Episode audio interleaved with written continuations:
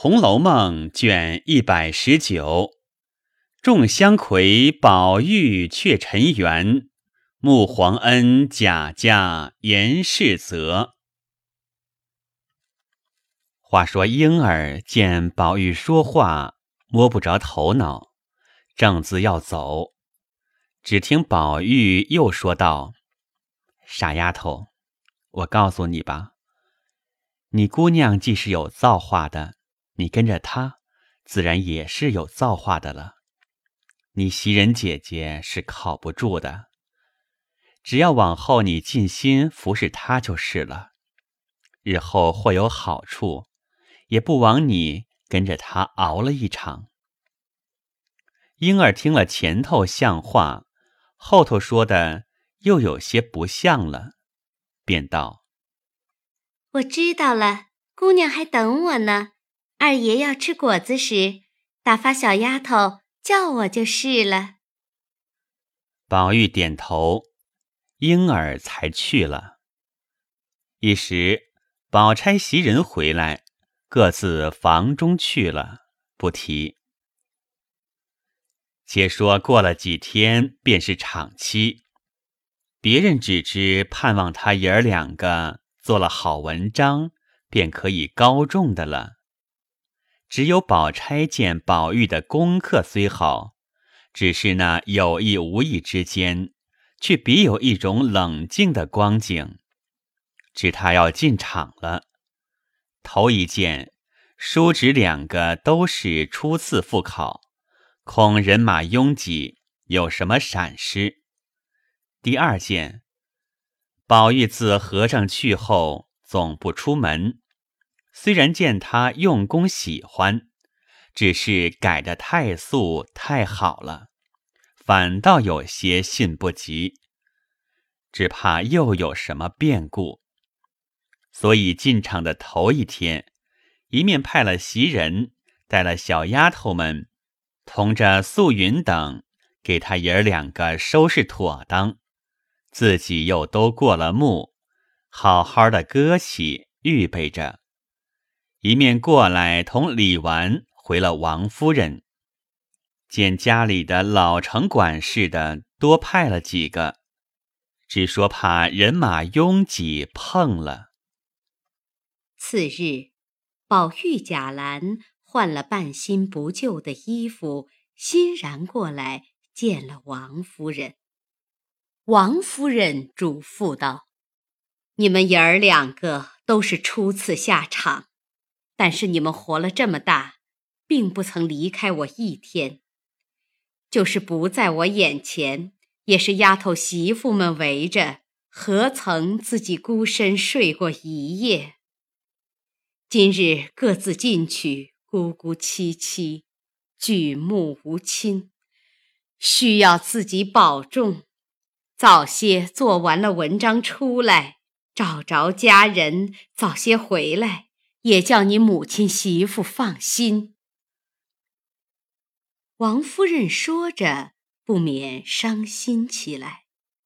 贾兰听一句，答应一句，只见宝玉一声不哼，待王夫人说完了，走过来给王夫人跪下，满眼流泪，磕了三个头，说道：“母亲生我一世，我也无可答报，只有这一入场，用心做了文章，好好的种个举人出来，那时太太喜欢喜欢，便是儿子一辈子的事也完了，一辈子的不好也都遮过去了。”王夫人听了更觉伤心起来，便道：“你有这个心自然是好的，可惜你老太太不能见你的面了。”一面说，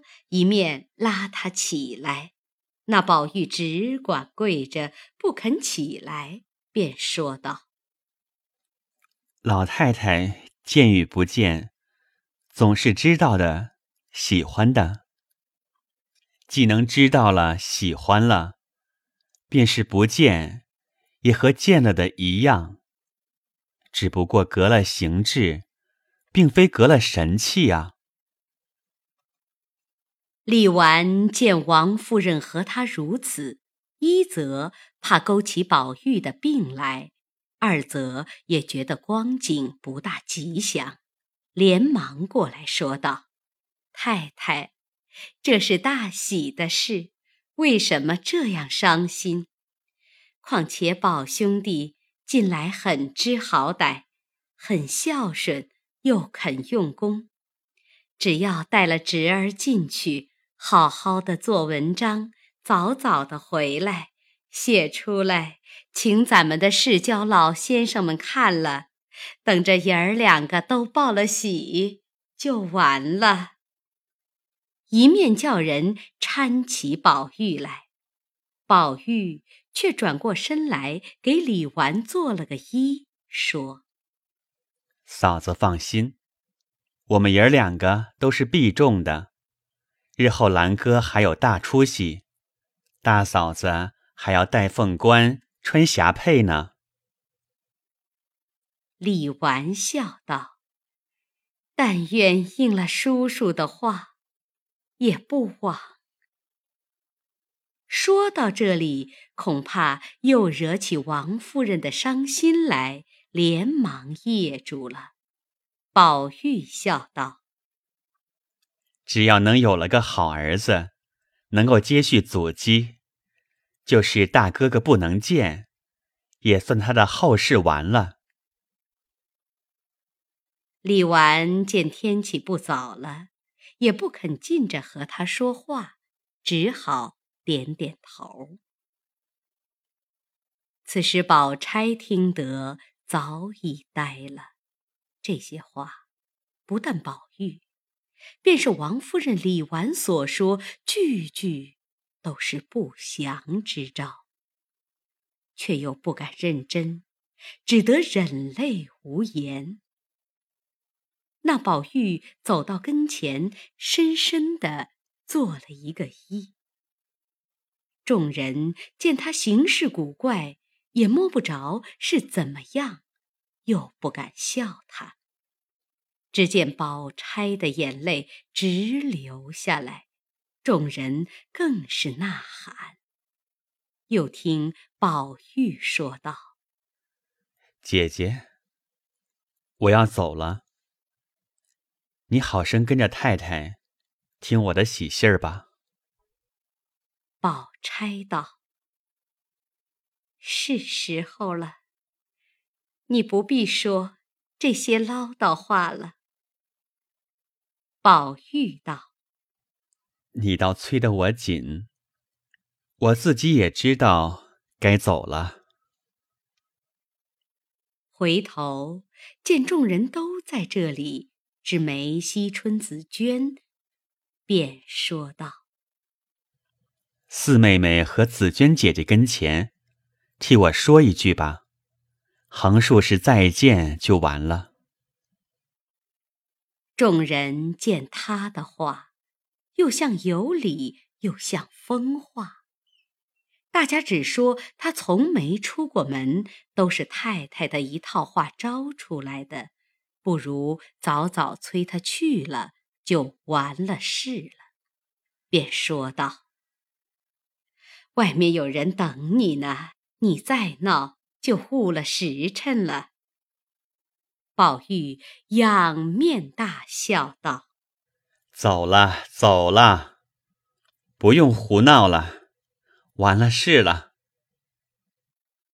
众人也都笑道：快走吧。独有王夫人和宝钗娘两个，倒像生离死别的一般，那眼泪也不知从哪里来的，直流下来，几乎失声哭出。但见宝玉西天哈地，大有疯傻之状，遂从此出门走了。正是走求名利无双地，打出樊笼第一关。不言宝玉贾兰出门赶考，且说贾环见他们考去，自己又气又恨，便自大为王，说我可要给母亲报仇了，家里一个男人没有，上头大太太依了我，还怕谁？想定了主意，跑到邢夫人那边请了安，说了些奉承的话。那邢夫人自然喜欢，便说道：你这才是明理的孩子呢，像那乔姐儿的事，原该我做主的，你连二哥糊涂，放着亲奶奶，倒托别人去。贾环道：人家那头也说了，只认得这一门子，现在定了，还要备一份大礼来送太太呢。如今太太有了这样的藩王孙女婿，还怕大老爷没大官做吗？不是我说自己的太太，他们有了元妃姐姐，便欺压的人难受，将来巧姐儿别也是这样没良心，等我去问问他。邢夫人道：你也该告诉他，他才知道你的好处，只怕他父亲在家也找不出这么门子好亲事来，但只平儿那个糊涂东西，他倒说这件事不好，说是你太太也不愿意，想来恐怕我们得了意，若迟了，你二哥回来又听人家的话，就办不成了。贾环道：那边都定了，只等太太出了八字儿，王府的规矩3天就要来娶的，但是一件，只怕太太不愿意，那边说是不该娶犯官的孙女，只好悄悄地抬了去，等大老爷免了罪做了官，再大家热闹起来。邢夫人道：这有什么不愿意，也是礼上应该的。贾环道：既这么着，这帖子太太出了就是了。邢夫人道：这孩子又糊涂了，里头都是女人，你叫云哥写了一个就是了。贾环听说，喜欢的了不得，连忙答应了出来，赶着和贾云说了，邀着王仁到那外藩公馆立文书兑银子去了。哪知刚才所说的话早被跟邢夫人的丫头听见，那丫头是求了平儿才挑上的，便抽空赶到平儿那里，一五一十的都告诉了。平儿早知此事不好，也和乔姐细细的说明。乔姐哭了一夜，必要等她父亲回来做主，大太太的话不能遵。今儿又听见这话，便大哭起来，要和太太讲去。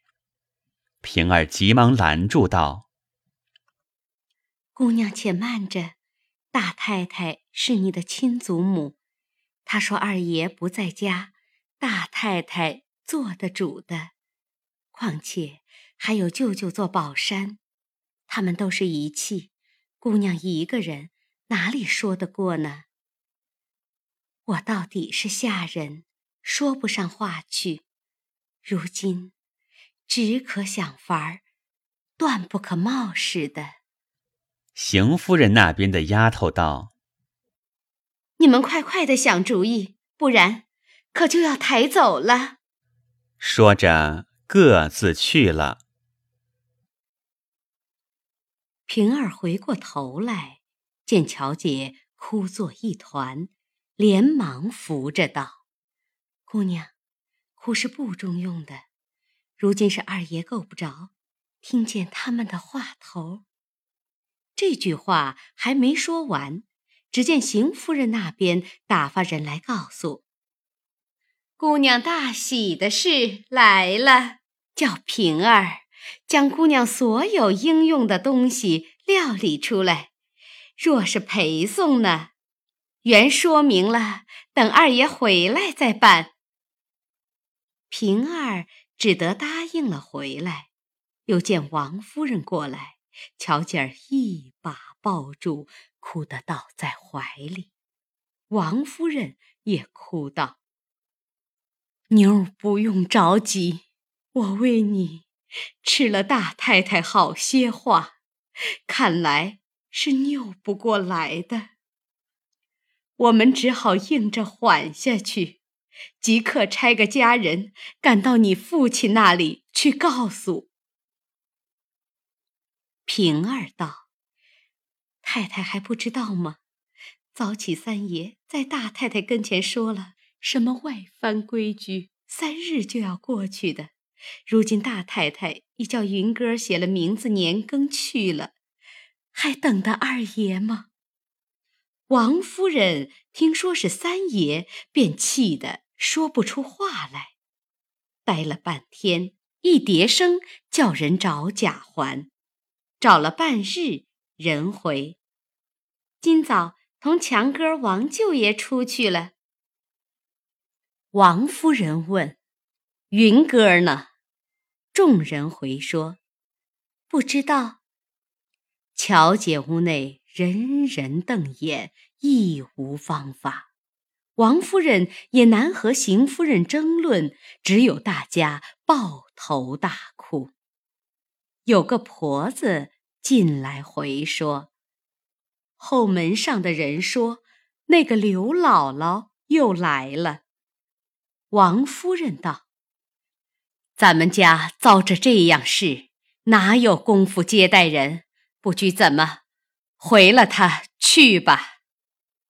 平儿道：太太该叫他进来，他是姐儿的干妈，也得告诉他。王夫人不言语，那婆子便带了刘姥姥进来，各人见了问好。刘姥姥见众人的眼圈都是红的，也摸不着头脑，迟了一会子，便问道：怎么了？太太姑娘们必是想二姑奶奶了。巧姐儿听见提起她母亲，越发大哭起来。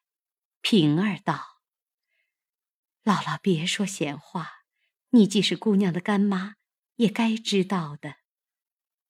便一五一十地告诉了，把个刘姥姥也吓怔了，等了半天，忽然笑道：嘿嘿，你这样一个伶俐姑娘，没听见过古词儿吗？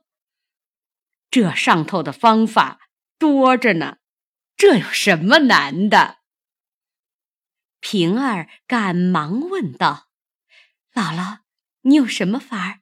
快说吧。刘姥姥道：这有什么难的呢？一个人也不叫他们知道，扔崩一走就完了事儿了。平儿道：这可是混说了，我们这样人家的人走到哪里去？刘姥姥道：只怕你们不走，你们要走就到我屯里去，我就把姑娘藏起来，即刻叫我女婿弄了人，叫姑娘亲笔写个字儿，赶到姑老爷那里，少不得他就来了，可不好吗？平儿道：大太太知道呢。刘姥姥道：我来他们知道吗？平儿道：大太太住在后头，他待人刻薄，有什么信没有送给他的，你若前门走来就知道了，如今是后门来的，不妨事。刘姥姥道：咱们说定了几时，我叫女婿打了车来接了去。平儿道：这还等得几时呢，你坐着吧。急忙进去，将刘姥姥的话避了旁人告诉了。王夫人想了半天不妥当，平儿道：只有这样，为的是太太才敢说明，太太就装不知道，回来倒问大太太，我们那里就有人去，想二爷回来也快。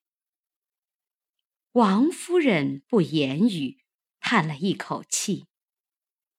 巧姐儿听见，便和王夫人道：求太太救我，横竖父亲回来，只有感激的。平儿道：不用说了，太太回去吧，回来只要太太派人看屋子。王夫人道：严密些，你们两个人的衣服铺盖是要的。